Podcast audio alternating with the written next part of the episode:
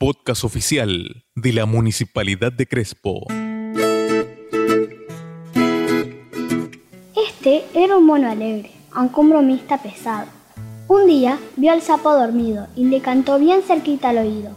De las aves que se duermen me da gusto el sapo porque es petizo, gordo, panzón y ñato. El sapo despertó asustado y por un tiempo no pudo dormir tranquilo.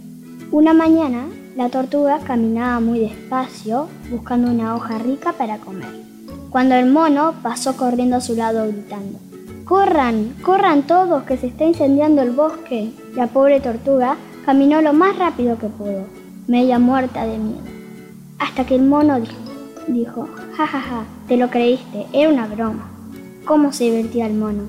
Un día, su fama de bromista llegó a oídos de la zorra. De inmediato, decidió darle una lección.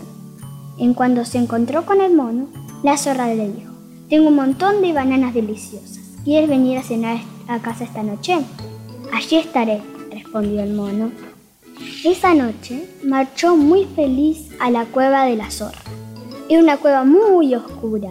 La zorra estaba acostumbrada a ver la oscuridad, pero el mono no veía casi nada. La zorra le presentó una gran fuente llena de bananas. El mono se sirvió y con gran apetito, casi sin masticar, se devoró dos bananas. Cuando iba por la tercera, se dio cuenta de que estaban verdes. Bananas verdes era lo peor que le podía pasar a un mono, comer una banana verde.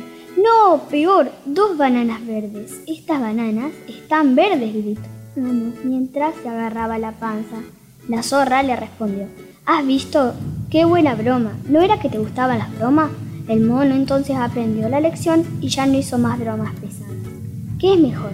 ¿Reírse de los demás o con los demás? Las bromas pesadas pueden ofender o perjudicar a los demás.